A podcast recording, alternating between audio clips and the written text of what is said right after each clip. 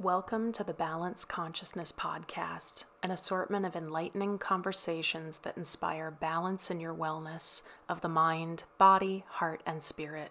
I'm your host, Jessica Taylor, and my intention is that with each episode, we open a channel of communication within our energetic systems, increasing our critical thinking, awareness, authenticity, sovereignty, and empowerment. Thank you so much for joining me today. Let's dig in.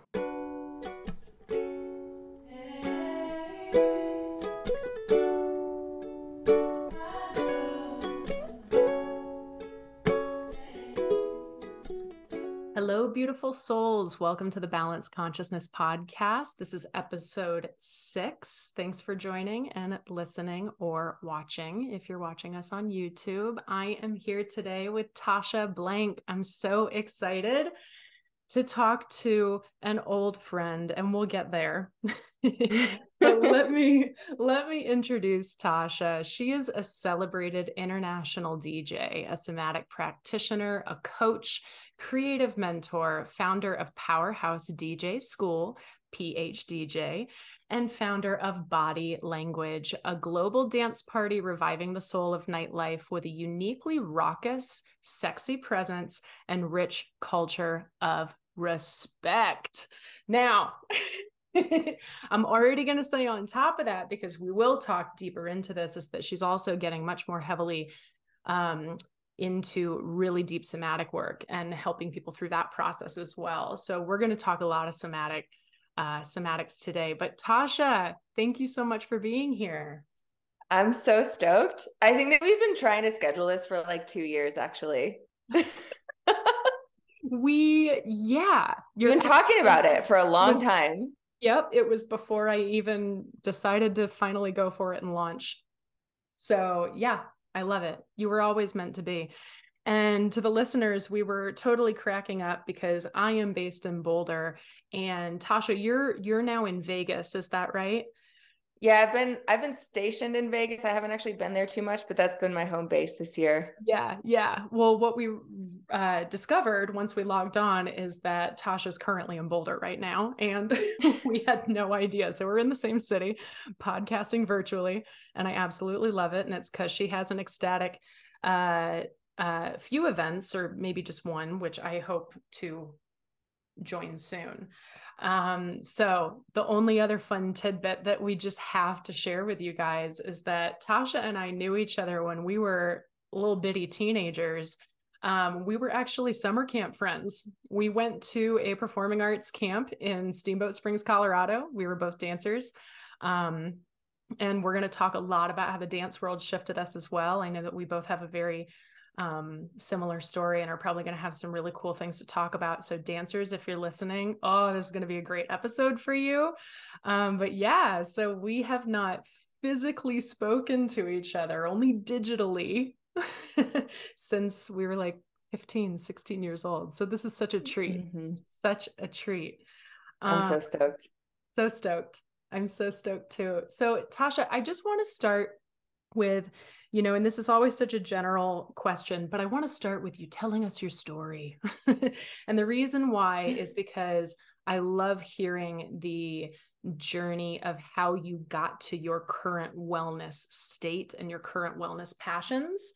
Yeah. Um, so, whatever you're comfortable sharing and however you want to do so, we'd love to hear. Mm.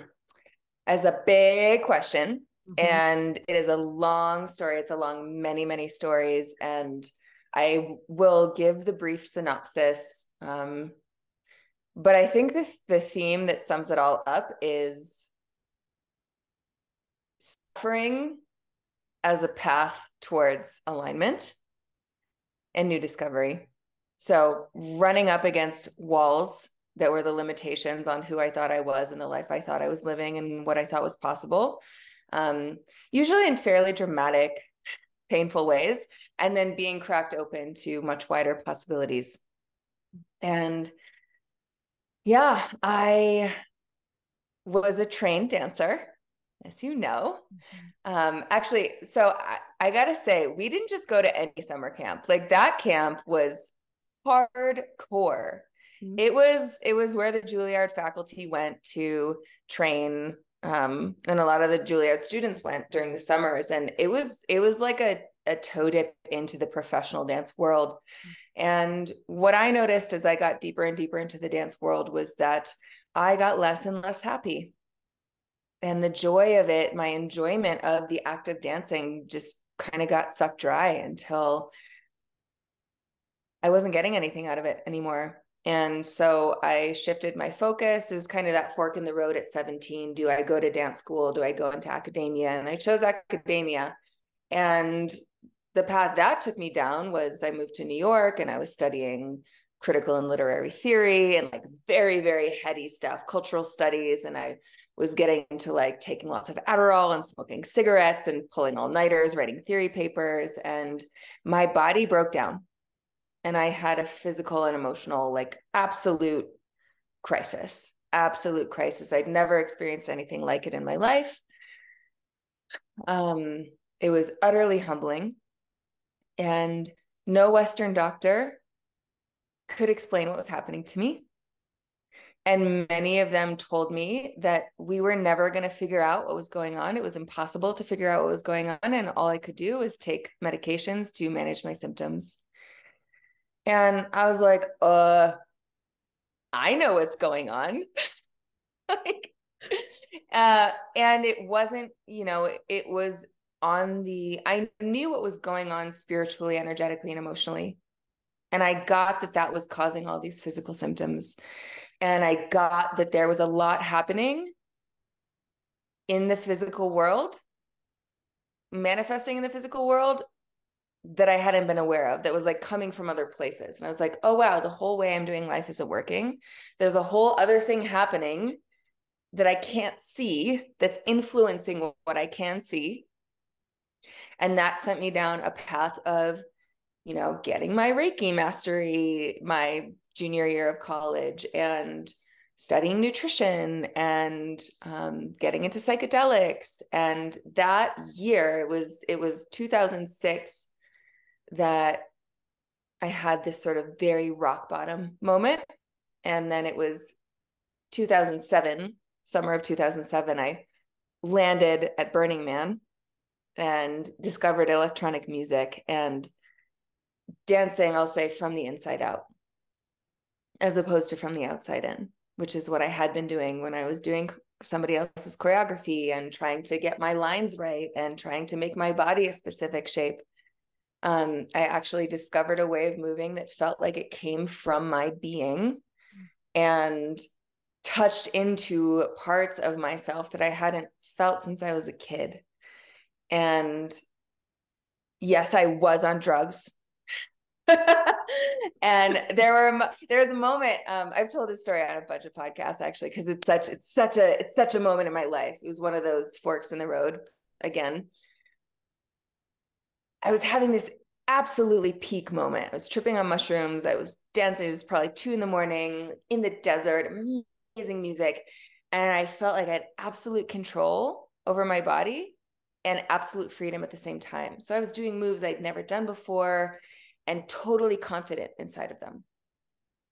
And at a moment where I was like, this is the most amazing thing I've ever felt.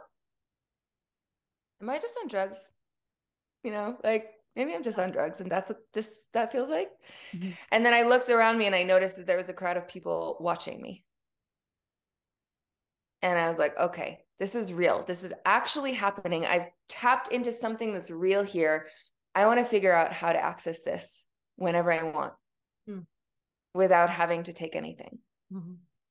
Now, that took a few more years there's a lot a lot of stories in there a lot of lessons but that became kind of my north star of i want to figure out how to get to this place whenever i want.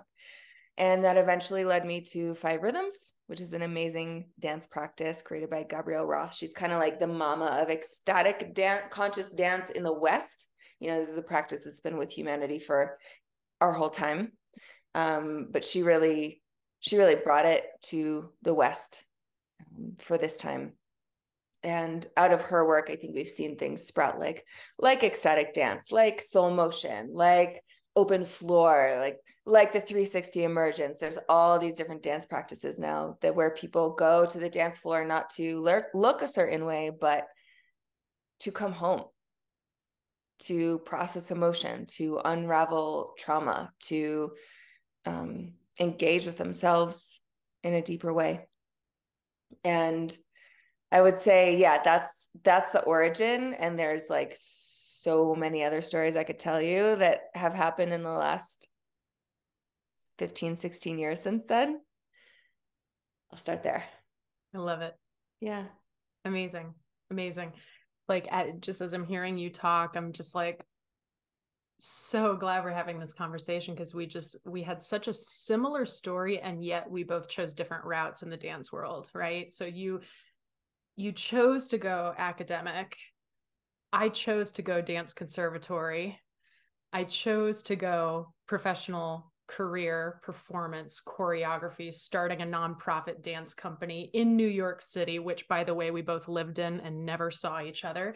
Anyone who lives in New York City can probably say, Yes, I knew a lot of people who lived there and never saw them in all the years I lived there. There's something kind of weird about New York like that. but I went through that whole process and yet I can say almost exactly what you said in terms of dance. I love specifically what you said about when you're performing someone else's choreography, you were not feeling it from the inside out, right? You were trying to embody their vision. And that really, like, I felt that in my body when you said that because as a choreographer, I mean, my favorite thing about dance was creating movement and then helping dancers to feel it in their specific way. And what a challenge in the concert dance world to do that because I have a vision of what the movement should look like, but I also want the dancer to embody a specific feeling and to experience it more than perform it. And then I'm asking them to perform it on a stage you know, for a gala for donors so that we can all get paid, hopefully. right? So it it's just I know that you can relate in me saying that so many of us who got into concert or commercial dance, just professional dance in general, in terms of the performance aspect, we probably originally got into dance because wow it felt so great. It was a form of expression right? It was a way in which we could communicate without words or when we couldn't find those words. At least that's my story.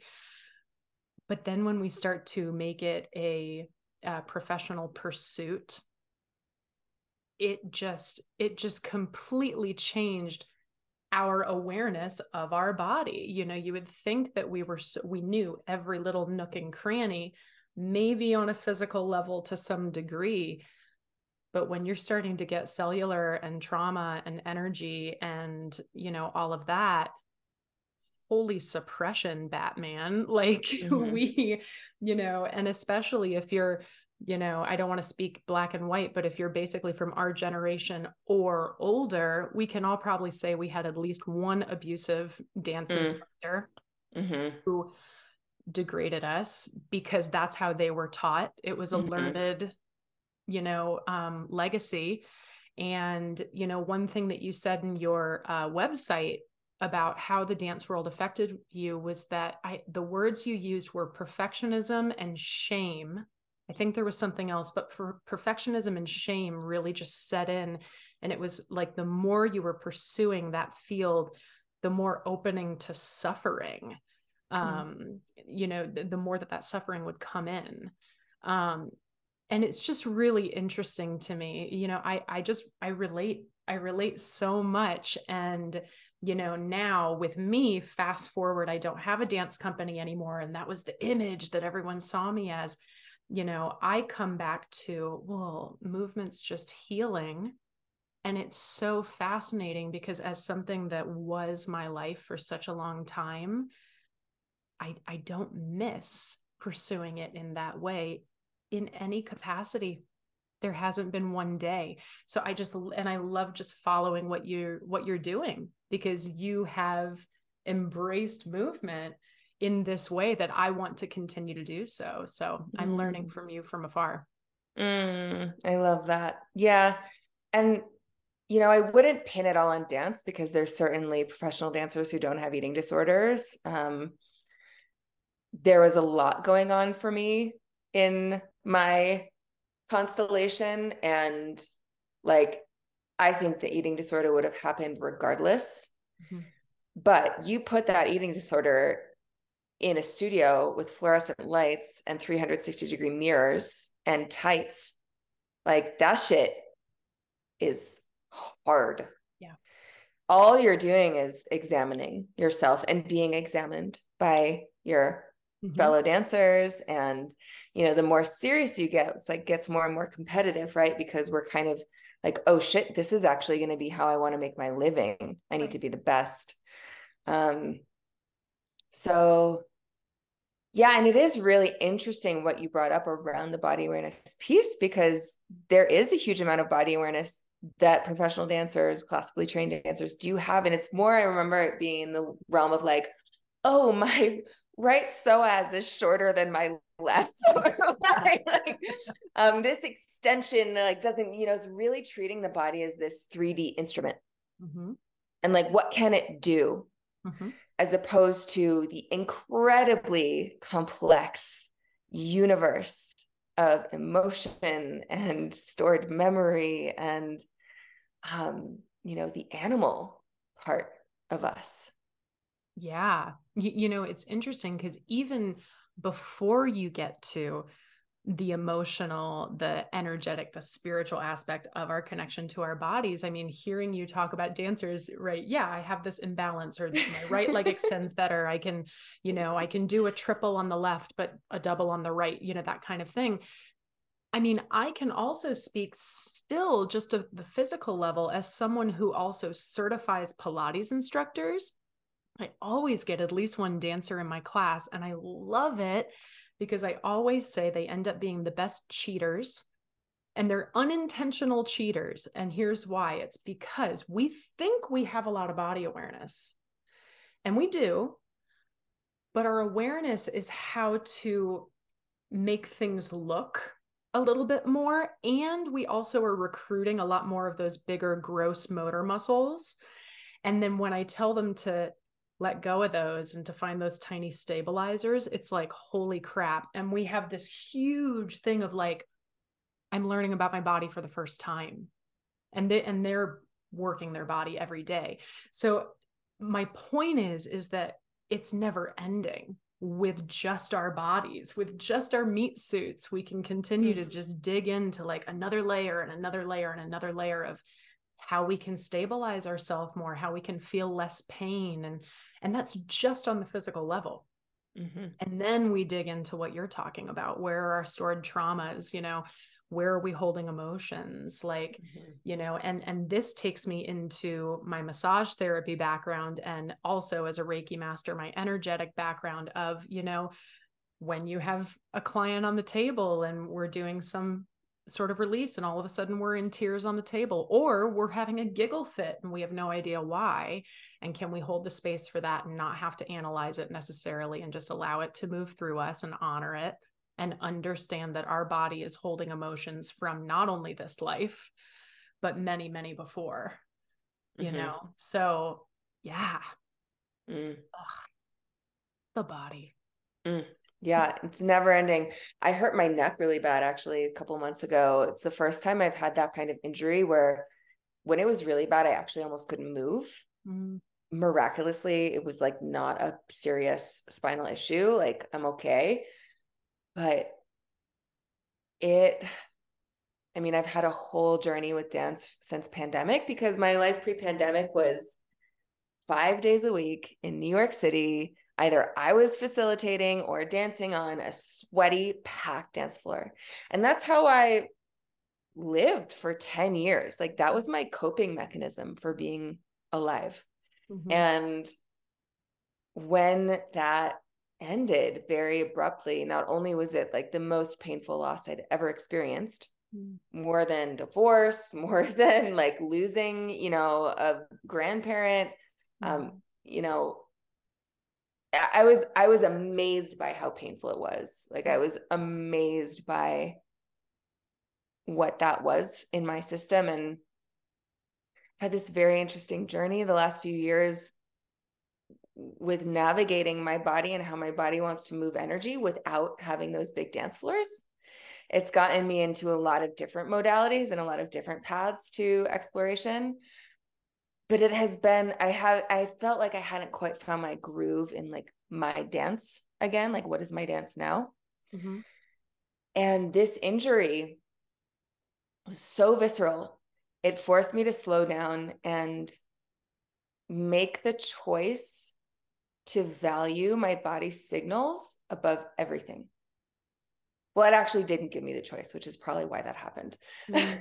like I was forced to prioritize and value my body signals uh, before everything. And it made me realize that that big dance that I used to be after on all those big ecstatic dance floors where I was, I would just be the wildest. I love to be the wildest one in the room. and there is something about these subtler explorations I've been doing the last few years where I like wasn't getting that. And so I was kind of like, well, this doesn't really count, or this isn't as satisfying as what I used to do, or something. And working with this injury and slowing down, was, it made me realize how much I'd been devaluing the act of listening to this miraculous vehicle that I live in above any ego agenda, above any sense of trying to prove myself, above any intense catharsis. Because, mm. like, there's even that, like, in a sense, it, it it is listening to my body because there's emotions in here that I want to move. And so I'm going to listen to my body by like getting it all out really big. But what if I let it be simple like, what if I let this body exactly as it is in all of its limitations, in all of its needs for slowness right now? What if I let that be the most interesting thing to me right now? Mm. And it just opened up. The, I, I was like, holy shit. In it was almost like that moment of dancing at Burning Man when I was 21, where I was like, wait, I wasn't even dancing before. This is dancing. This was like, wait, I wasn't even listening before. Mm. This is a whole new level of listening. Mm. Yeah. And I love this. I mean, for those of you listening who have no connection with dance, you know, it, it still applies, right? It's it's our connection to our body.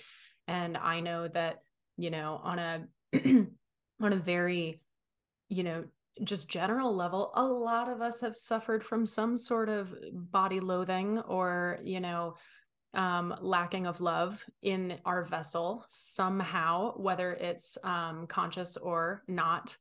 And I just love that it always comes down to the message of, am I listening or can I listen more? And, you know, when you said, like, can this be the most interesting thing to me? It brings in my meditation mind of like bringing that childlike curiosity and that wonderment and that you know like lightness of ooh oh what's that? Oh that's kind of interesting you know? Oh and can we just be open to all the messages that you know movement and just our bodies in general can bring up? Um so this is this is beautiful and i know we'll continue to deepen into this. I, I want to talk about body language first, if that's cool with you. Um, because this is your basically like your continuation of the get down party. Is that right? And we can kind yeah. of explain to people what what I'm talking about. sure. Yeah. So I started the get down 10 years ago in New York and I just wanted to throw the most badass dance party there ever was where people come to just get down and get down harder than you know any any other place. And at a decent hour generally it's 6 30 to 10 on a thursday nice. uh, where there's no drinks on the dance floor there's no phones. And it's it's about coming back to the music and coming back to the movement and to community. And it all it also ties into so i launched powerhouse dj school a year and a half ago. We're on our second cohort now. And I'm training all these people to kind of do what I've learned to do. Mm-hmm. I'm giving them all, I'm giving them everything I've got, like all the tools. Um, and we realized, oh, wow, there's a massive opportunity for us to expand the get down and what we do now that we're building this sort of army of DJs who aren't just badass DJs and artists, but also are trauma informed, are nervous system educated, know how to conduct a ritual, like feel empowered in their leadership. And the thing about the get down is that it's a musical term that was coined by Grandmaster Flash in the 80s, the birth of hip hop. And there's like a lot of things out there called the get down. There's multiple get down parties, there's clubs, there's a TV show. I was like, oh, we can't really we can't really do that. We can't really grow this with this name. And also it's not really ours. Like it's not, this is not my, this is not my term. Mm-hmm. And it's a term that I came up with before I even started the party. It's a term that I kind of dropped into my mind. I was like, I like the way that sounds. That works. Let's do that. And then this whole movement was born. It's it's really a phenomenon what happens on our dance floor. And so I started asking the question, what what's a name that actually represents who we are now, who we've become, what where we're going, you know, what we're really interested in. And that's when body language came through because it's really about exactly that. And so we rebranded about a year ago and it it's so interesting to go through that process of rebranding an institution that's been around for 9 years. Mm. But our community is so awesome. We've been really supported and now I can really feel the possibility for it going a lot of places and going a lot of places with a name that stands for what we're creating. Mm. This is so cool. And what I've followed in these now 10 years and what I've seen on your website to confirm is that you start a lot of these uh, parties, these get downs, whatever, these jams, these badass, you know, boogies with a really large group of people becoming silent together. Is that Mhm. right? Is that always a part of your ritual? Yes. So that's actually happens in the middle. We have we open with a little dance class, Mm. something that's all levels, super fun, super accessible. And then we'll have a guest DJ come in and do an hour. And then after that guest DJ finishes, we have a moment of silence or a several minutes of silence. And whether it's me or now another person, because in New York, we're they're going whether I'm there or not, which is so cool. We've got some powerhouse DJ school graduates who represent. And we have this moment to, you know, if you want to go to a regular party, you can go to a regular party. Everybody's already doing that. But this is an opportunity to actually call in and call up why we're here. Because it's very easy when you go into a club to snap into a mode of like looking around who's here? Am I cool enough? Who am I with? Mhm. and you know even pull out your phone accidentally even though there's no phones and so doing something as dramatic as asking every single person in the room to get quiet and close their eyes and talk about our heartbeats Mhm. you know talk about the brilliance of our body intelligence and what it connects us to and um, it's just this beautiful way of getting us all on the same page Mm. and for me very selfishly as, as like a dj as a space holder that's where i like to start from you know that's where i like to push play from is we're all on a ride together Mhm. we're in the spaceship together we're going to go somewhere new Mhm. and we're down for the adventure Yeah. I I love it because I mean really what I've always felt from you know watching your work is that it's it's about community and feeling a safe container of trust which is then a place for you to have your own individual healing. And I just cannot emphasize enough how much community, even if that community is a party of two, has greatly shifted you know my spiritual well-being and just understanding that even if you don't know the person next to you it sounds like that ritual just is so powerful where everyone can really come together and, and like you said we're on the same page you know mm-hmm. and now it's like okay i see you as you start to move that must be such a magical time as then when they start to move together mm-hmm. after that moment of silence yeah and there's several le- layers of kind of induction we have you know it's it's if we had a bunch of strangers in a room with no prep and I asked them to all be quiet, I probably wouldn't have a lot of luck getting everybody to participate. But mm-hmm. there's a lot of intention around the whole gathering. You know, there's the the ticket page itself really outlines what we're here to do. There's when people are welcomed in, they are given a spiel. We've got greeters. We've got a lot of layers of like space creation mm-hmm. because it takes you know the nervous system has to feel safe to let go yeah if there's a sense of threat or a sense of i have to be on guard like there's not going to be surrender mm-hmm. um and so we definitely do a lot to create the conditions for that to actually land in that moment for for a moment of silence to be a, a welcome thing yeah. Instead of like, what the fuck? This is strange. What's going on? yeah. Yeah. It's making it's making my nervous system even more jittery. Yeah. It, what I love about this, and it just makes me more and more be like, oh gosh, like I need to get to one of these is, you know, personally for me, I've gone through a process of, you know, almost defending the fact that when I dance, it's not because I want attention. I don't know if you can relate to this, but just in, on in a social way, and learning about dance being either performative or restorative for me.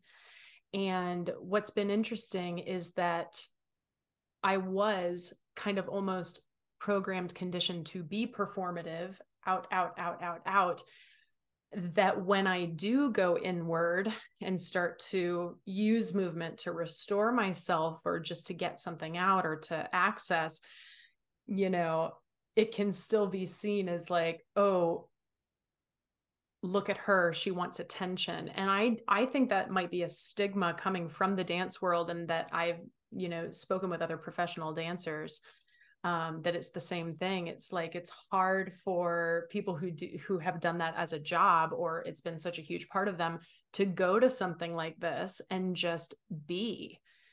And they're dancers, you know? So I don't know. I just that started to come out and I don't know if that makes sense or if that landed, but this, yeah, this idea of like, again, our relationship with dance. Of course, mm-hmm. we can perform, right? But to me that feels so outward now and it doesn't feel healing in any way and it's not that I don't mind if people watch me but I'm dancing more for me. I'm not worried as much about what that person who might be looking at me is thinking of that move. You know, it's the critique and that perfectionism that we got. But I feel like that can also land with you know any other person who doesn't have the background in dance that you and I have who arrives at this. I mean i'm interested do you have like you know testimonials or like anything you know that people have shared after experiencing it possibly if they were a dancer or if they were not like what what their experiences were like? Mm. we have a lot of testimonials. Yeah. What's really cool is i have a I've been working with a new percussionist in the last year. And he's come in, you know, a lot of the artists I've worked with over a long period of time who kind of more came up with the community, but he's come in more in it being established. And he was sharing the other day as he gets to know more people and talks to more people at the party and you know they get to know him like oh cool you're like the new percussionist he's like everybody tells me this party saved their life mm. and uh, that was just that yeah so i cried when he said that um, i think i think that freeform dance when the intention is to show up and express and listen and tell the truth is very exposing for everyone So with professional dancers, it's going to bring up a whole set of things. And with anyone else, it's going to bring up a whole set of things. Um, for so many people, moving their bodies freely is like the most terrifying thing in the world because mm. everybody's been, well, most people in this culture have been brought up with a lot of judgment and restriction around how we move. And so for most people, it's some kind of learning curve, it's some kind of practice. You know, it there is an uncoupling that happens, there's a rewiring that happens, and there's healing and breakthrough that can happen. Mm. Yeah. It's so cool. I, I just love it. And again, just having that safe container because I'm sure even with that safe container, everyone's going to show up where they are in that moment. And it can still be, you know, scary for a lot of people. I'm curious, do you know roughly like what's the largest group that you've had at one of these where you've been able to get them silent and then moving? Mm, the biggest club we've been at, I'd say our biggest events have been like five or 600 people. That is so powerful. Yeah. That is so powerful. That's very, yeah. very cool. And it was harder at first, you know, when I first introduced the idea. Uh, but there's enough people who are re- repeats that like they see me get on the mic after that first set and they're like, they know what's up. Yeah. and they help the people who don't. To, yeah, that's cool. Well, and that yeah. right there, that's community, right? Mm-hmm. There's there's no hierarchy right? There's just I see you, you see me, and that's just so that's so beautiful. I just love this this mission and this concept. Um, let's keep digging into somatics and like somatic education that you're offering. I saw on your website also, I don't know if this is the direction you want to go in this conversation, but something called Electric Body Movement Library. Yeah. Um yeah. Um so i saw that that's something that you already offer that seems to be kind of like a collective of you know videos classes you know things to mm-hmm. help get people to move um, on their own time yeah that's that's came out of the pan the pandemic mm. and a few things it really you know like i said my my life as it was totally ended and i had to find new ways of growing and offering and so i started creating more recordings. I did a lot of virtual teaching. Mm-hmm. And, you know, I had been studying conscious dance. My mom is a Feldenkrais trainer. Like I grew up on in trainings with groups of adults like rolling around on the floor and feeling their scapula and like rewiring their neural pathways through movement. So this has been in my life for my whole life is like more deeper movement education. Mm-hmm. And actually the last thing I did before the pandemic hit, it was March, it was like March 6th, uh, 2020. I went up to Garrison Institute, um, upstate New York, and I was on the faculty for something called One Dance Tribe. And it was this whole crew of conscious dancers. So it was people who I had been in awe of who were much less in the DJ world, much more in the movement, somatic facilitation world. And it was a really cool moment for me because I felt like I'd been so informed by that world, but also what I had built was so much about the DJing and the club setting. Mm-hmm.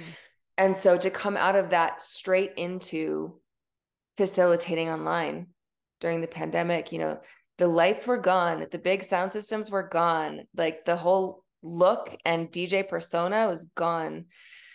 It was just me and my voice and music and people in their living rooms trying to regulate.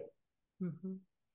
And it was, you know, I can't tell you how much resistance I had to mm-hmm. facilitating on a computer, but it really forced me to deepen my leadership and my facilitation skills. And so in the electric body movement library is kind of everything that I did during that time. It's guided somatic meditations. There's a couple like lectures and introductions, workshops on like why do we dance? What's it all about? What's like the issues in our tissues? Like mm-hmm. what does this have the potential to open to us? There's sh- much shorter guided practices in there, five, six minutes. There's um, 20 minute ones. And then there are more like 60 to 90 minute full practices that are from i did two offerings. One was called the circle and one was called the portal and folks would join live in those. And so i have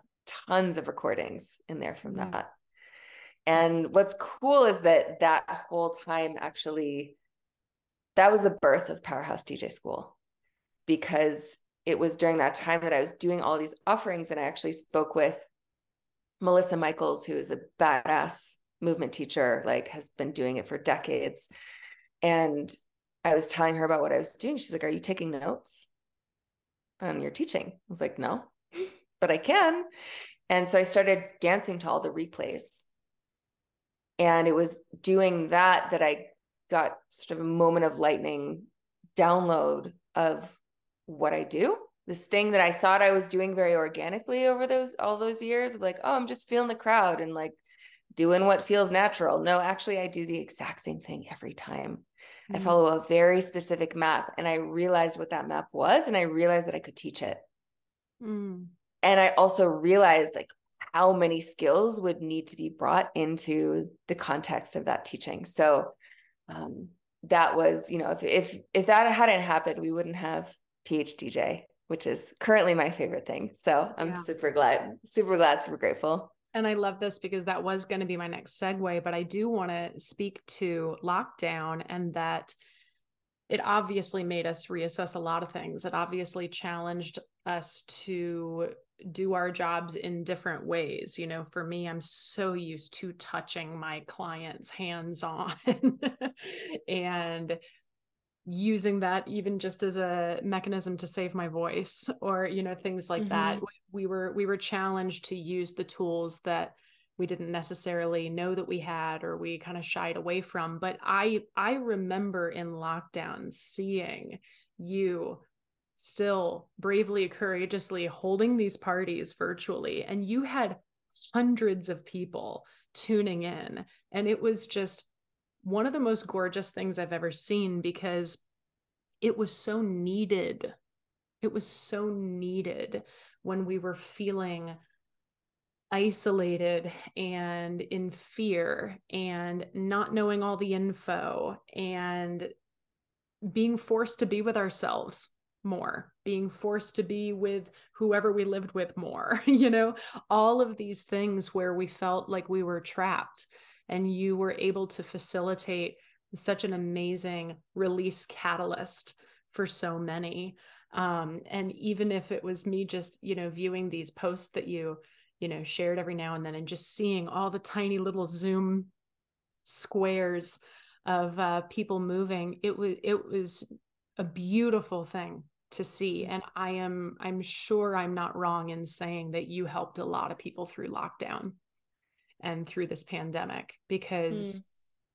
holy moly, we didn't know what was going on. When I think of myself in March 2020 compared to now, I'm like, and I know this sounds crazy, and I know that a lot of people might also agree with me. I, if I didn't have all that, I wouldn't be the person I am today. Mm-hmm. Like you said, if you didn't have to go through all that, you wouldn't have Powerhouse DJ School. You wouldn't have that lightning bolt download where you know it caused you to go a different route you know for me it really caused me to come back to being a student again and that's when i became a meditation practitioner and started to study breath work really seriously and decided i want to be a life coach i want to mm-hmm. help to embody all my work into one container and help people one on one and dig, you know? Mm-hmm. And I don't know if I would have gotten the push, you know? Yeah. If I if I wasn't isolated in that way. So albeit to say is that I know that you were giving medicine yeah, in that time that we really needed. And what was really cool about it is the people I know who have given something that we needed so much during lockdown we needed it too. It, it comes back to that community, right? Like we just had to think on our toes. You know, I had a freaking fitness studio, right? I had to bring everything virtual. You know, all of my clients who never wanted to do Pilates mat, you know, they were forced to do Pilates mat. They couldn't be on the equipment. And what was amazing was I had the largest classes I had ever had. I retained like 80% of my clients that entire time, you know? I started to notice that my clients were actually getting stronger because they were craving classes. They started to do more. And then once we were back in person, I kept virtual classes going. People were attending some from home, coming in person. We ended up gaining new family members all around the country. Like it was, it was a really beautiful thing. Mm-hmm. So the those catalysts, you know, are always amazing lessons, you know, when we think that something, you know, awful is happening in the moment. And that's not to minimize any pain, obviously, that anyone went through in that time, because we all did. But let's talk about powerhouse dj school so the so you're saying you basically discovered this template um to help others to learn how to facilitate what you're doing so yeah talk talk about that. Where what phase is it in right now? How many grads do you have? How often do you hold your trainings? Yeah so far it's once a year and we're in our second cohort so we've graduated one class so far. And what's really cool about how it's building is we were able to bring on three of our graduates from the first cohort as coaches mm. for the second cohort so we're inc- like incrementally increasing the support that's available. Um, and actually, another one of our graduates became our online business manager. So it's it's really cool to see the team keep growing from itself. Like it keeps evolving with people. People really, it's a deep initiation the program, and people have a really powerful time with it and they want to get involved and they want to do more. And so that's it's just so exciting. It's so cool to watch it really work because like do people learn to become really badass DJs and deep artists? Absolutely, but they they go through a major process within themselves that helps them become the kind of person who can actually hold that kind of space, that can stand in front of a crowd of 500 people and say, I've got you. You're safe to actually let go, to actually feel all the things you've been avoiding this mm-hmm. month, this year, whatever. Like, there's a lot that goes into that and um, so it's it's intense it's a rigorous program and it's so satisfying because i get to bring like literally everything i've ever learned mm. and and pass it on and also everyone then has their own flavor so like our coaching team they each have their own incredible backgrounds and they've each metabolized the information in their own way and so they have things to bring that I actually can't. So it's it's continuing to ripen and get enriched. Mm. Yeah. So are there any prerequisites? Are there any requirements for people who are drawn to this? Do they already need to have DJing background? Do they need to have any sort of somatic background or anything like that? I talk to every serious applicant mm-hmm. for at least a half hour, if not an hour. So it's a very like curated group.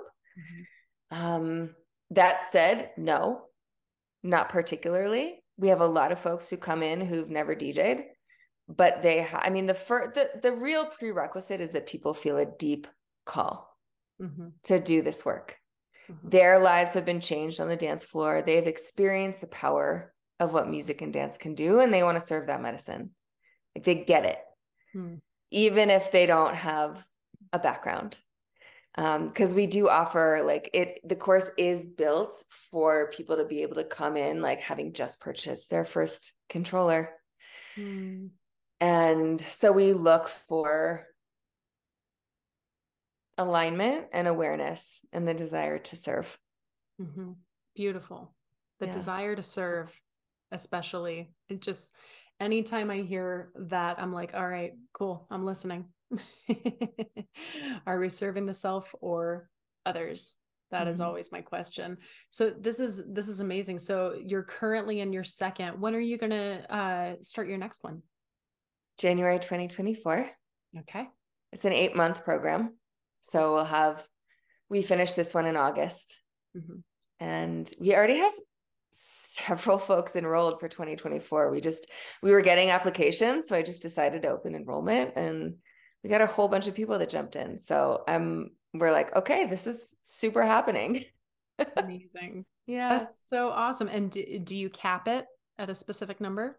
Yeah, we've had 30 the last two cohorts. Now with the coaching team, we've now experienced that it really works. Like the leadership in this organization, it's it's so much bigger than me what's mm-hmm. happening and so we will have room for more in the mm-hmm. next one, but we're still going to keep it intimate. It is in addition to being a training, it's really a collective. It's like a mm-hmm. collective of artists who are coming into their artistry together and coming into their community building together. And so we still want it to be the kind of size where everyone knows and feels each other and gets to know each other and um, can be a support to one another.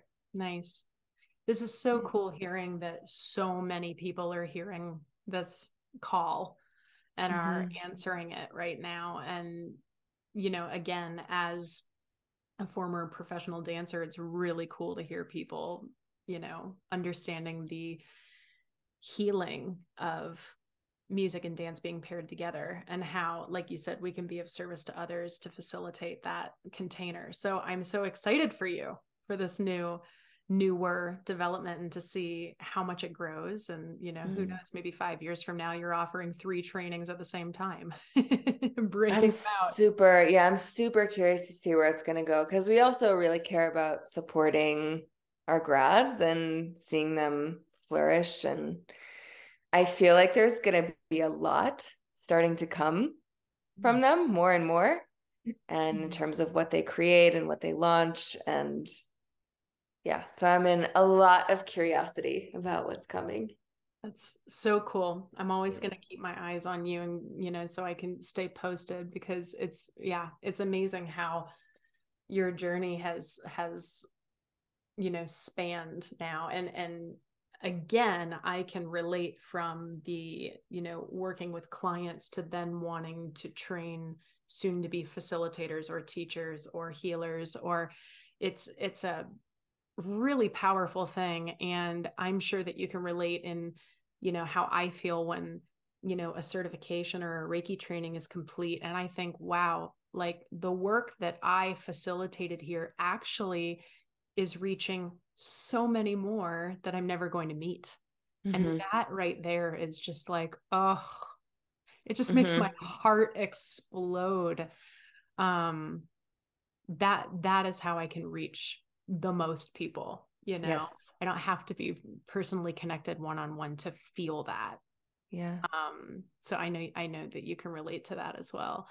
Um i'm interested i, I want to switch it into a little bit of a personal question now. I want to know what are you doing right now? What are you starting to tap into personally for your own wellness whether it be physical mental spiritual emotional is there anything that you're currently sitting in or exploring or striving for? Oh, yeah. I've had a big shift really in the last month.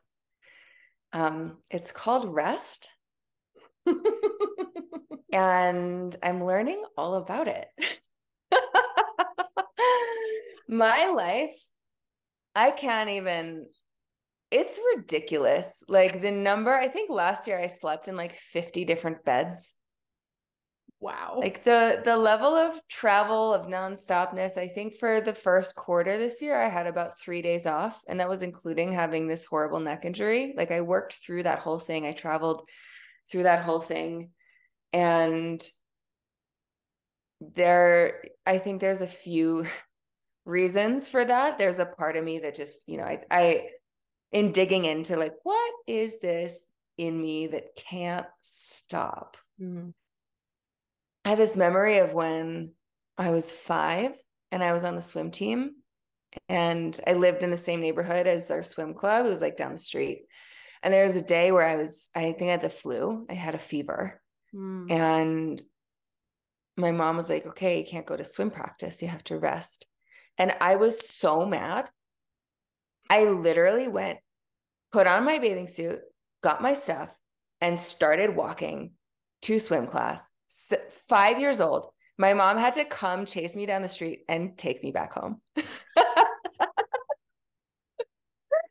so so there's like a part of me that's kind of just I just want to eat life. Like I just want to do it all. I just want to say yes to everything. Mm-hmm. And then there's a piece of, you know, being an entrepreneur and being the one who generates all of my work and with a big vision and having been in New York for so many years, having been surrounded by a lot of workaholism and this hustle culture. And there's a big part of me that was afraid to slow down. Mm. And the message just kept coming clearer and clearer in the last couple months. And so there was a little bit of a transition phase. And then once I landed in Boulder two weeks ago, it was kind of like, you know, I'm still showing up fully for Powerhouse DJ School, for Body Language New York, the team on the ground there, um, for my clients. And I just started saying no to a lot of things. And the last two weekends, I didn't have any plans, which is, I don't remember the last time that happened. It was so for me, because I do, you know, I do meditation, I do dancing, I do yoga, I do breath work, I do all these things that are like good for my health and wellness. And the body needs us to not be doing all the time and there's so much that just there's so much that's happened that my brain literally just needs space mm-hmm. to digest yes and just be like what the fuck was all that um and it's been really great right on time i can't imagine having not switched gears and i don't think i'll ever do what i was doing before mm-hmm. again. Mm-hmm. And yeah, it's part of also just trusting, trusting the body, like trusting when we give ourselves the space we need that it's not going to interfere. It's going to help. Mm-hmm. It's not going to take away. It's going to add. Yes. Mm-hmm. I, I love this because I mean, this topic has probably come up in some capacity in every episode, you know, finding our permission to slow down. And, you know, what I hear when you're speaking about this is the word nourishment. And that's just what was screaming intuitively in my head as I'm listening to you. And and I love that you're talking about like it's not that things are being taken, right? when we do things like meditation and breath work and you know move our bodies and things like that you know yes, they're so um, regenerative and they can be very restorative, but they can also release a lot as well. And even just in that, we need time to integrate and to, you know, just like after a psychedelic ceremony, you know, we need time to just be and not do. And especially in America, that's really, really challenging you know even mm-hmm. if you are setting such strong intentions to do so and i always find it such an amazing um amazing situation that we are in when we are an entrepreneur where we do have the freedom to create our schedule and then we create a massive schedule. Yeah 14 hours a day. Exactly. It's scheduled. Exactly. So seven days a week. Exactly. So it's it's almost like this idea of like well when you're given the power what are you going to do with it?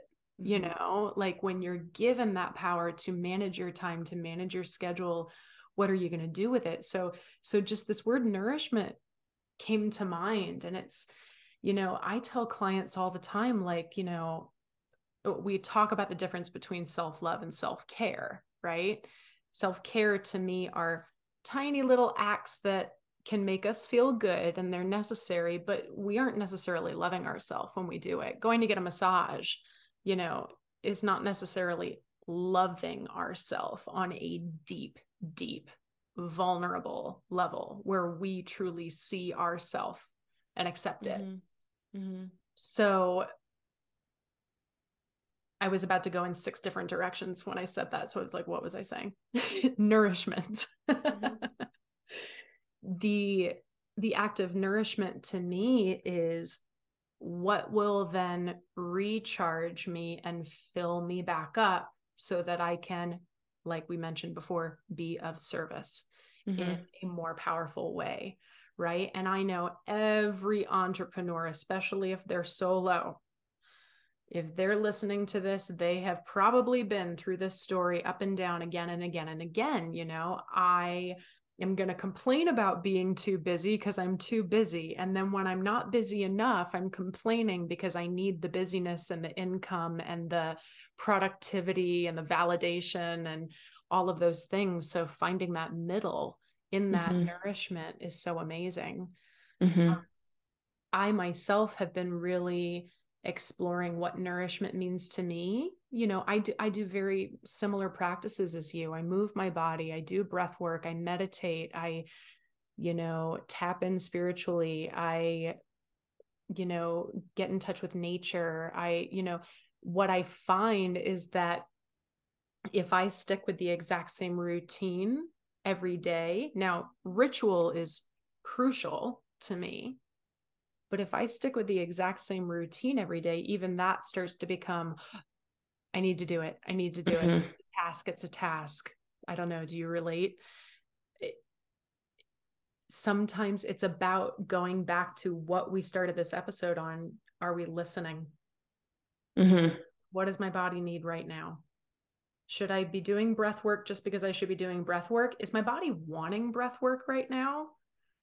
You know, does it want to move in this way. Maybe it actually just wants to rest right now. Maybe it wants to sit. Maybe the best thing for my body right now is to sit on the couch and watch a show. You know, because like how often does that happen, right? Mm-hmm. Like when you, when you say an open weekend, I I totally relate. I'm I'm now currently in a space where I'm like a free weekend. And this is when I feel like I really see myself when I have the free time, I start to see what is my relationship with that free time?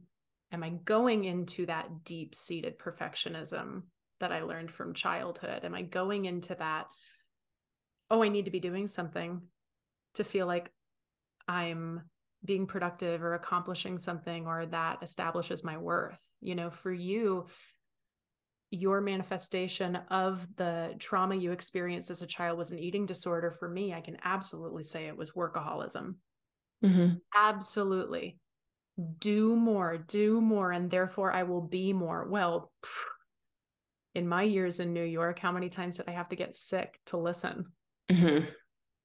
it wasn't until yeah. i left new york yeah so I was totally. I'm, yeah, I'm wa- I'm talking in circles a bit, but nourishment just really came to mind as you were saying that, and just I was like, huh.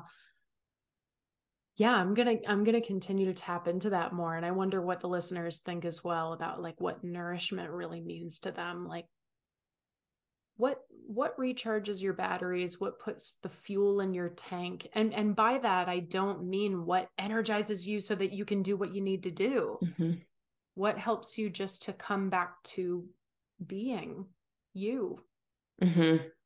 still being rooted in the earth and clear and ready to be of service in whatever capacity that is. Mm-hmm. so it, i mean it, yeah even that question of what what helps you do that so i've been trying to slow down for a while. I remember actually at the beginning of pandemic, one of my mentors, Kate Shayla, who's an amazing movement teacher, sent me this message. It was like, slow down, take a day off. Like your vision's not going to abandon you. And I knew that I needed to. And I wasn't able to, even though I lived in a monastery even though I lived in a in the middle of the woods for 6 months like I didn't stop Mm. I was still creating the whole time. I couldn't stop.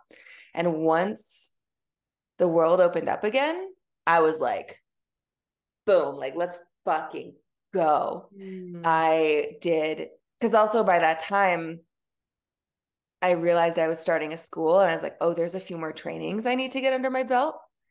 And so I did a bunch of like training action in somatics and tantra and different things and started traveling a lot more and then like the clubs opened up again started doing parties again and then i became nomadic and it was just like nonstop and so i've been i've been trying to crack this code for years and i just couldn't stop doing mm-hmm. even when i was doing restorative things like i was i did manage to do restorative things um but it really drilled another one of my teachers. I got I got sold I got told so many ways in the last few months of slow down that it was like if I didn't listen to this, I would be such an asshole. another one of my teachers went through her schedule with me. She told me about how she um, calculates the number of days she takes off compared to how many days she teaches and she's like, take a vacation, take a vacation. Mm-hmm. um, and what I'm learning right now is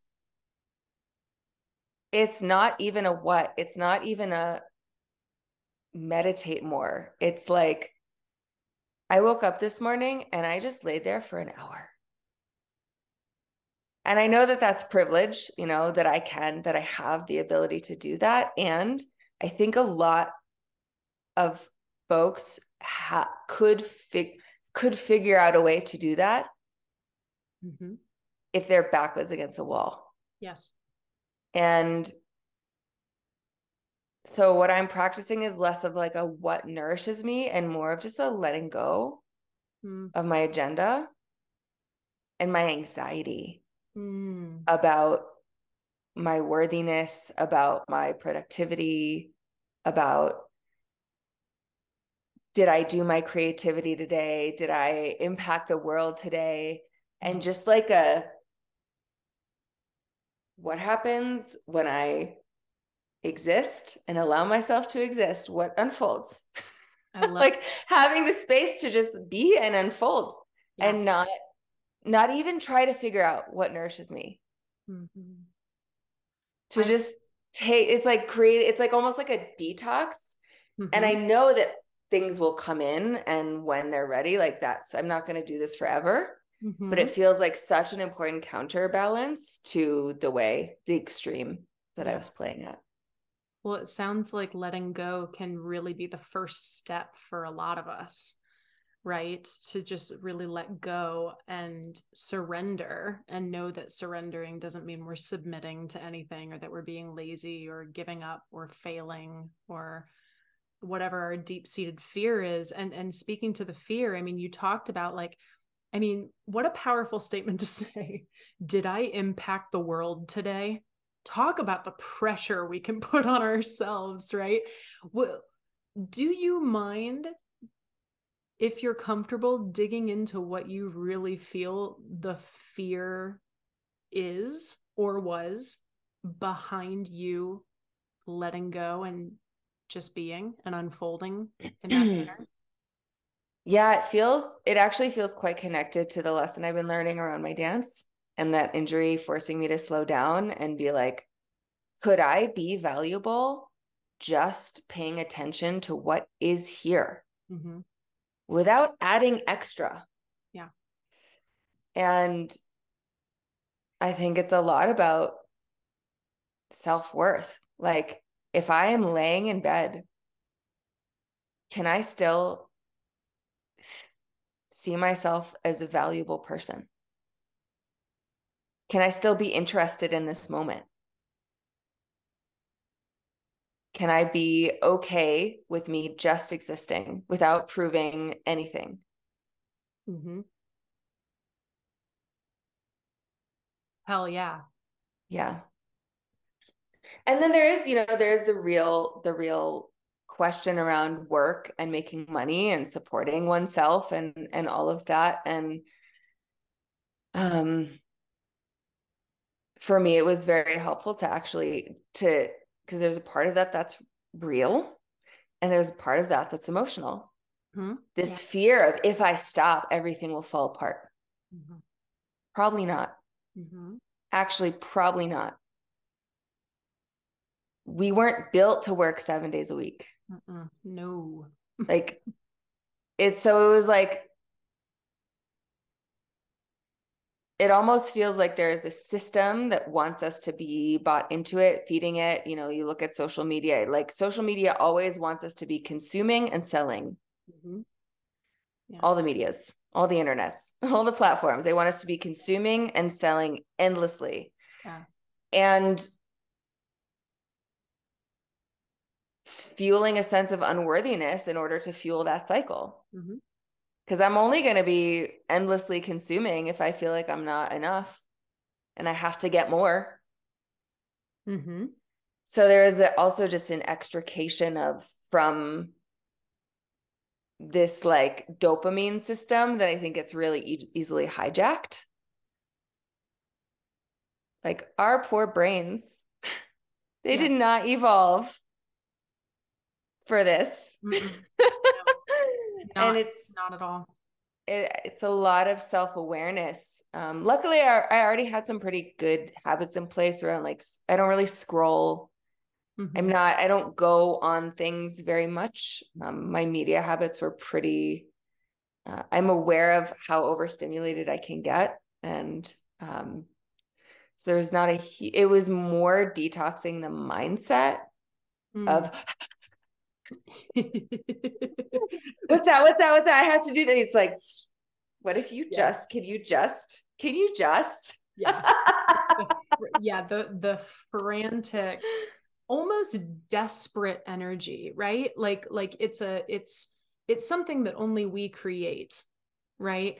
And, and that brings me back to the power that we have. And you talk about self worth and the social media being something that we can consume to find validation right? And and what you know i don't like about it is that it is perpetuating the the belief that we will be happy when we receive something outside of ourself period. And that we we don't have it within us already. It's not there. And the scarier thing to do is to put that phone down and to really be with ourselves. And again, that's why I think it was very, very hard for some people during lockdown, you know? And so they dug into the social media even more and got mm-hmm. even more consuming with that. You know, everything you're saying is so beautiful. And, and, and I get it. No, I just, I just love this. I love this concept of letting go in order to in order to open. And then as we open we can then possibly go into the exploration of nourishment. And mm-hmm. you know i don't think humans are even born to work a 5 day work week. I don't think we're made for that either. Because the especially for my 9 to 5ers you know what do we have? We anticipate for the Friday evening. We have a blast on Saturday, but come Saturday night, oh, I only have Sunday left. And then we spend Sunday maybe catching up on life. And this is considering that we have our weekends, right? Catching up on life. And our nervous systems start to clench up come Sunday afternoon. You know? Um, I see it over and over with the people that I love and with, you know, clients. And it is not a way to live. We mm-hmm. need to find a way to be in our rest and digest more often.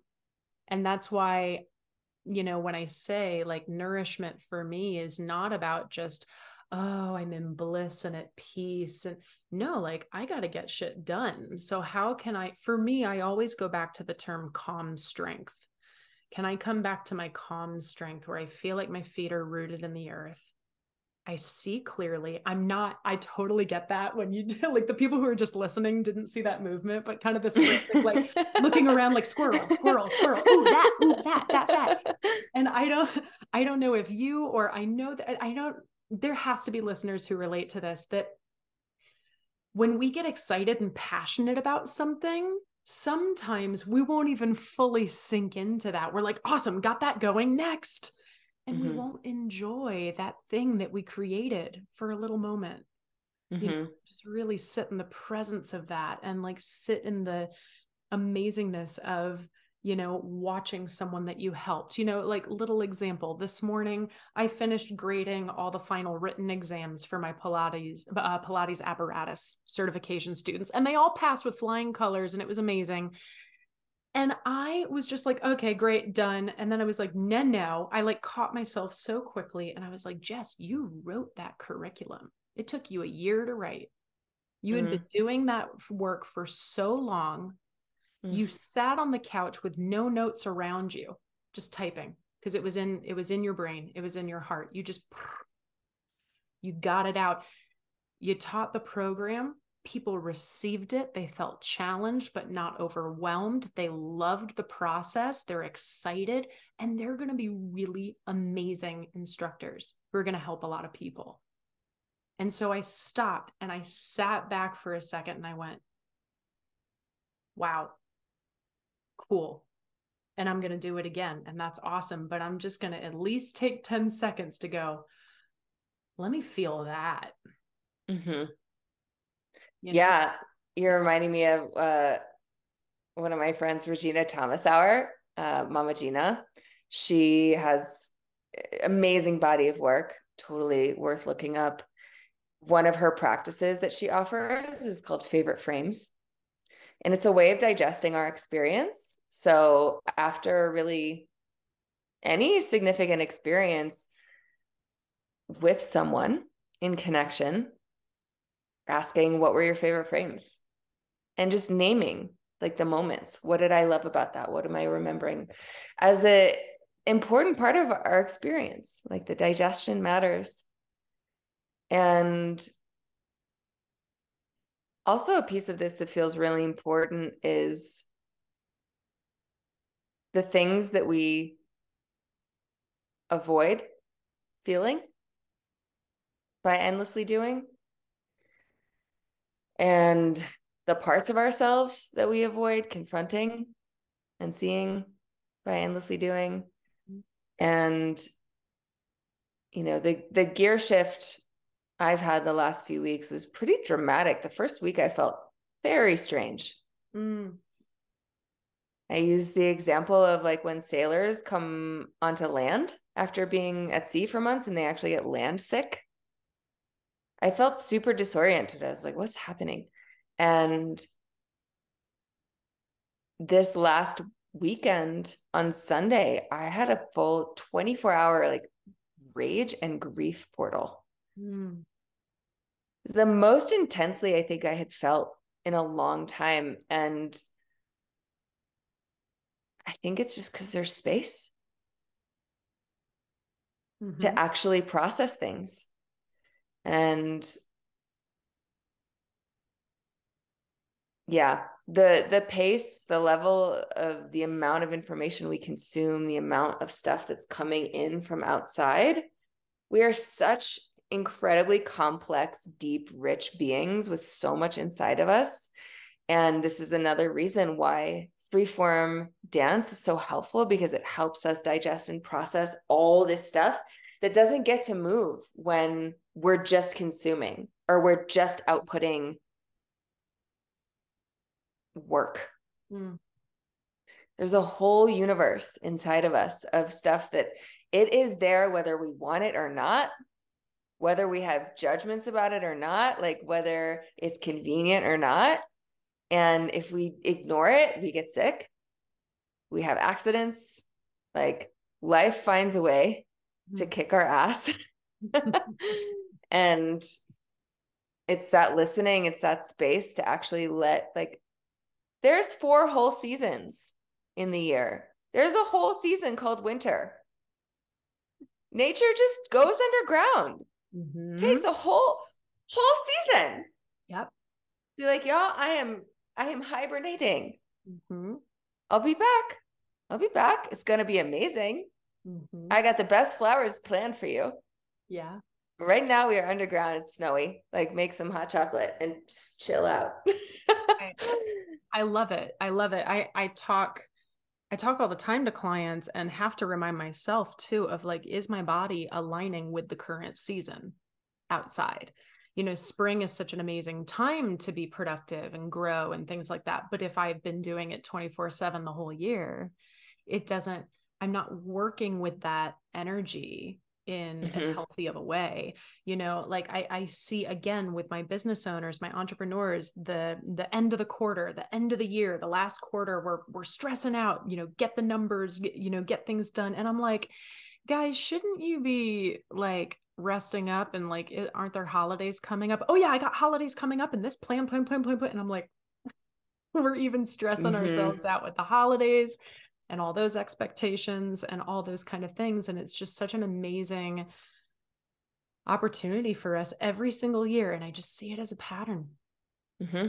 oh, we get into that thanksgiving into christmas time and i just see people's nervous systems going completely opposite of what mother nature is trying to go hello. Yeah 180 are you listening vibe yeah. with me people. Connect with yeah. me a little bit more. And and i say this to not say you're supposed to not be productive right? You, you, we have to make a living. We have to you know get things done but we have to also really um just be aware of how long has it been going like this you know? Yeah and i think it also speaks to our resistance to being with ourselves. Yes and slowing down and going into the darkness. Mm-hmm. You know, that I've just, we're in our shadow work module in PhDJ right now. And so we, it is top of mind right now how, you know, Jung said, if we do not make the unconscious conscious, it will rule our lives and we will call it fate. Mm. And we will hold all of the parts of ourselves that we are not allowing, that we disapprove of, we will hold it at arm's length and spend all of our energy at war with the parts of ourselves we don't want to see or acknowledge mm-hmm. or approve of. Mm-hmm. And that's what gets in the way of healing. Like healing is it's not about feeling good all the time. It's about becoming whole. It's about welcoming everything we haven't allowed that is us back home yes so that it can actually you know that that amount of energy that it takes to repress to hold back mm-hmm. i think is a huge part of what makes us exhausted actually in addition to the overworking and overdoing it's the holding the parts of ourselves that we don't we think are too big or too loud or too much. It takes so much to hold that in. And that shit's the most fun. That's that's another thing i love about the dance floor is that it is an explicit like certain dance floors it is explicit permission for you to bring all of you. Mm. and like all the parts that haven't had the space to express that haven't had the that we haven't had words for. All the emotions that we haven't known how to move. It all gets to move and then it becomes free energy mm. that's just available for us to use yes. and create with. Mm-hmm. it's not this like bad thing over there in the corner oh like don't be angry. Oh don't feel grief. Like that's too much. It's like when we allow those back into ourselves they become sources of fuel for our yes. creation. Yes. And it's also it's in that slowing down that we are confronted with with the pieces that are like, oh shit, this is here. Yep. Oh, this thing from 10 years ago that I didn't process. Okay. Yeah. I I love it. I mean, to me, I've come to learn that healing is not you know comforting at all. Healing to me has become a exactly what you just described those moments of you know discovery of something really uncomfortable and then purging and then releasing and processing and integrating and doing the work and then reminding ourselves to not forget it so that we can continue to grow you know healing to me is necessary and we're all going to go through ebbs and flows of it but it is it is not fun 90% of the time you know if we can start to regain a perspective of excitement and curiosity for what am i going to learn about myself today that's a profound place to live and that mm-hmm. can help you know facilitate those healings um, on a deeper level and help them to move through um, more quickly help us to process you know more rather than I'll process 85% of it. I'll let I'll let you go. Now that's going to come up 5 years later, you know, that kind of thing.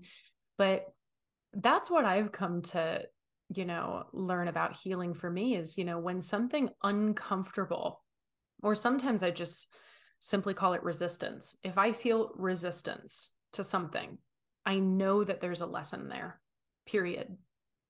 And in that lesson will be healing. And so rather than I feel that resistance, let me escape, let me run, let me fight, let me freeze, right? Let me um, numb, you know, any of those tools that we've learned to do if I feel myself going there, you know, it is up to my spiritual practice and my energetic body to come in, or just my physical body to come in and say, nope, where's the lesson? Mm-hmm. And if I allow that energy to just move, even if it's ugly, it's it's so much faster. And and the and the messages come more clearly and and again, it then ultimately fuels me with, at the very least, experience and wisdom. Some uh, another huge tool that I can bring to others when I am trying to be of service. You know, it's yeah, heal, healing's a beautiful thing, and we have so many tools that can numb us or make us escape from that healing with our quick conveniences and our instant gratifications um, and all of that that we've learned. Mm-hmm. and yeah i could talk about that for a long time. I don't, I don't want to keep going on a tangent with that but i want to ask you a question just off the cuff. Let's see what comes to mind. Humanity right now right? We've been through a lot but currently the world right now and what you've experienced in your work or just what you observe in the world what do you think is one thing that humanity needs most in terms of really shifting their wellness? A, per- a perspective shift, learning how to master something. What do you think humanity as a whole could use more of?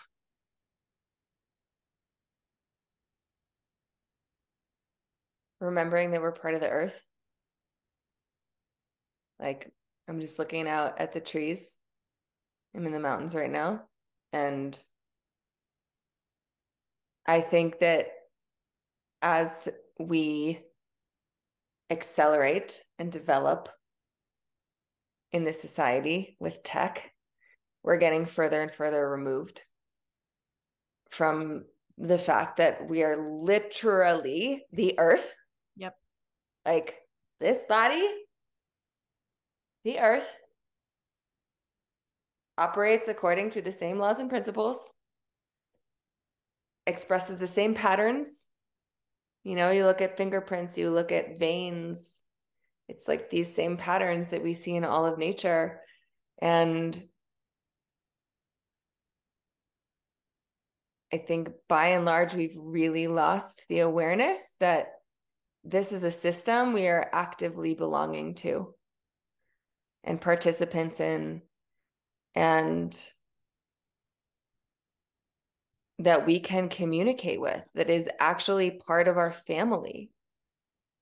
Like we're so isolated in these funny ego selves that are like addicted to machines and hurting and blaming each other and slotting each other into categories of good and bad and stupid and smart. And like meanwhile we are part of one of just this incredibly beautiful system that's here all the time offering i'm like talk about unconditional love.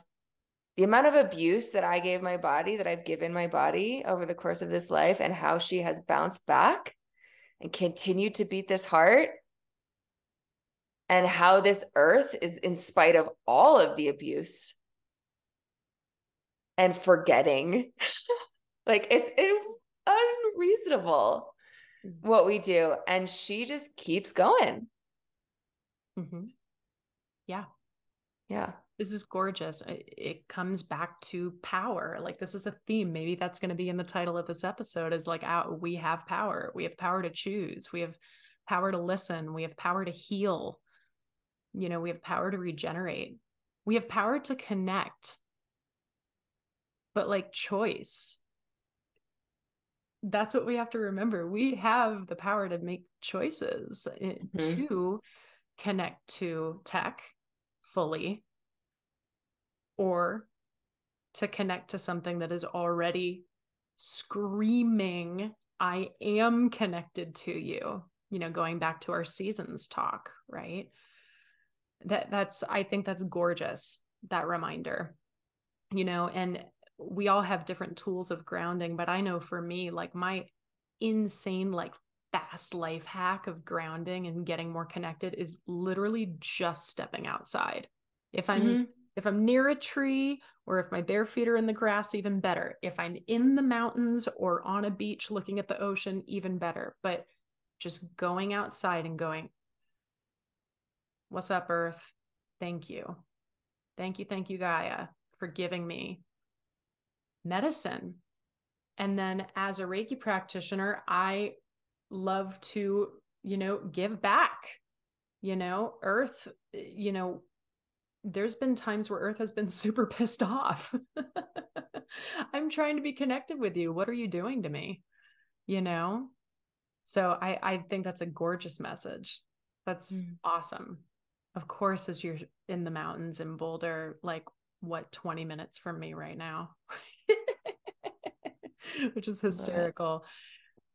Tasha, what do you have coming up that you want to plug? Mm. I'm going to make sure that I'm linking your website, your, you know, Instagram handles, all that. But would you like to say any of those or anything coming up out loud? Yeah, absolutely. So dance parties in New York are on. You'll link to body language and our Instagram and everything. And I'll be there June 8th. I don't know when this will air.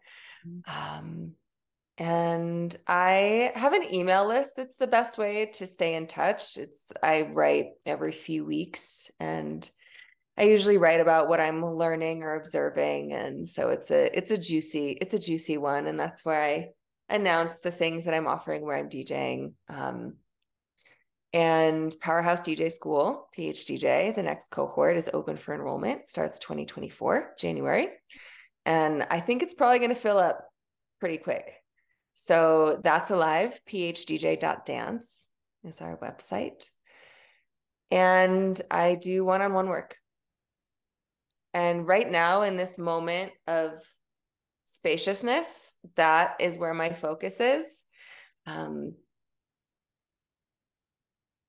what's cool is that when this has happened in the past, usually it's actually required a big breakdown to get me to slow down. This time I was like, we're just slowing down. There's always something that comes on the other side. So I'm excited to see where we go after this. In the next few months, I think it'll become more clear. But for now, it's my one on one work, it's PHDJ, and then it's body language. And any gigs, you know, as I travel, I always end up playing ecstatic dances wherever I go. Mm-hmm. So best way to stay in touch is newsletter, Instagram. Awesome. Awesome. Yeah. Well, Tasha, thank you so much for carving out time and, you know, having a really deep, juicy chat. And, you know, I feel like this just touched the surface of feeling into our bodies. Um, I feel like I'm going to have you on again in the future because it just feels like it's never ending that exploration that we can have. So, you know, I hope that this reached people who are connected to or not connected to their bodies right now, just to, at the very least, help them ask the question Am I talking? Am I listening? Mm. Am I noticing? Um, thank you so much, Tasha. It's been such it's a pleasure. A pleasure. So good. So good. Thank you for having so me. Good. Yes. Thank you. And to all of you beautiful souls, I honor you for everything you are and everything that you're going to do for the rest of the day. And I hope you have an incredibly balanced rest of your week.